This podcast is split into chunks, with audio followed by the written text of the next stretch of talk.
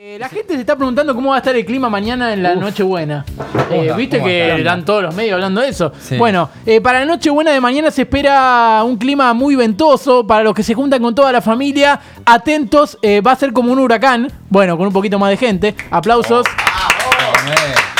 Globo. Che, es importante elegir bien dónde armar todo para después no lamentarlo. Digo, como le pasó a San Paoli que dijo mesa adentro.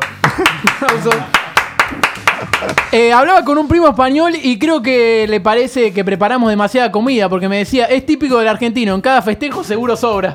Aplausos. Igual nada, dice que ya tiene los huevos rellenos, así que eh, después vamos a ver si lo trae, ¿no? Bárbaro. Bravo. Un chiste con Cuña. Eh, así que genial.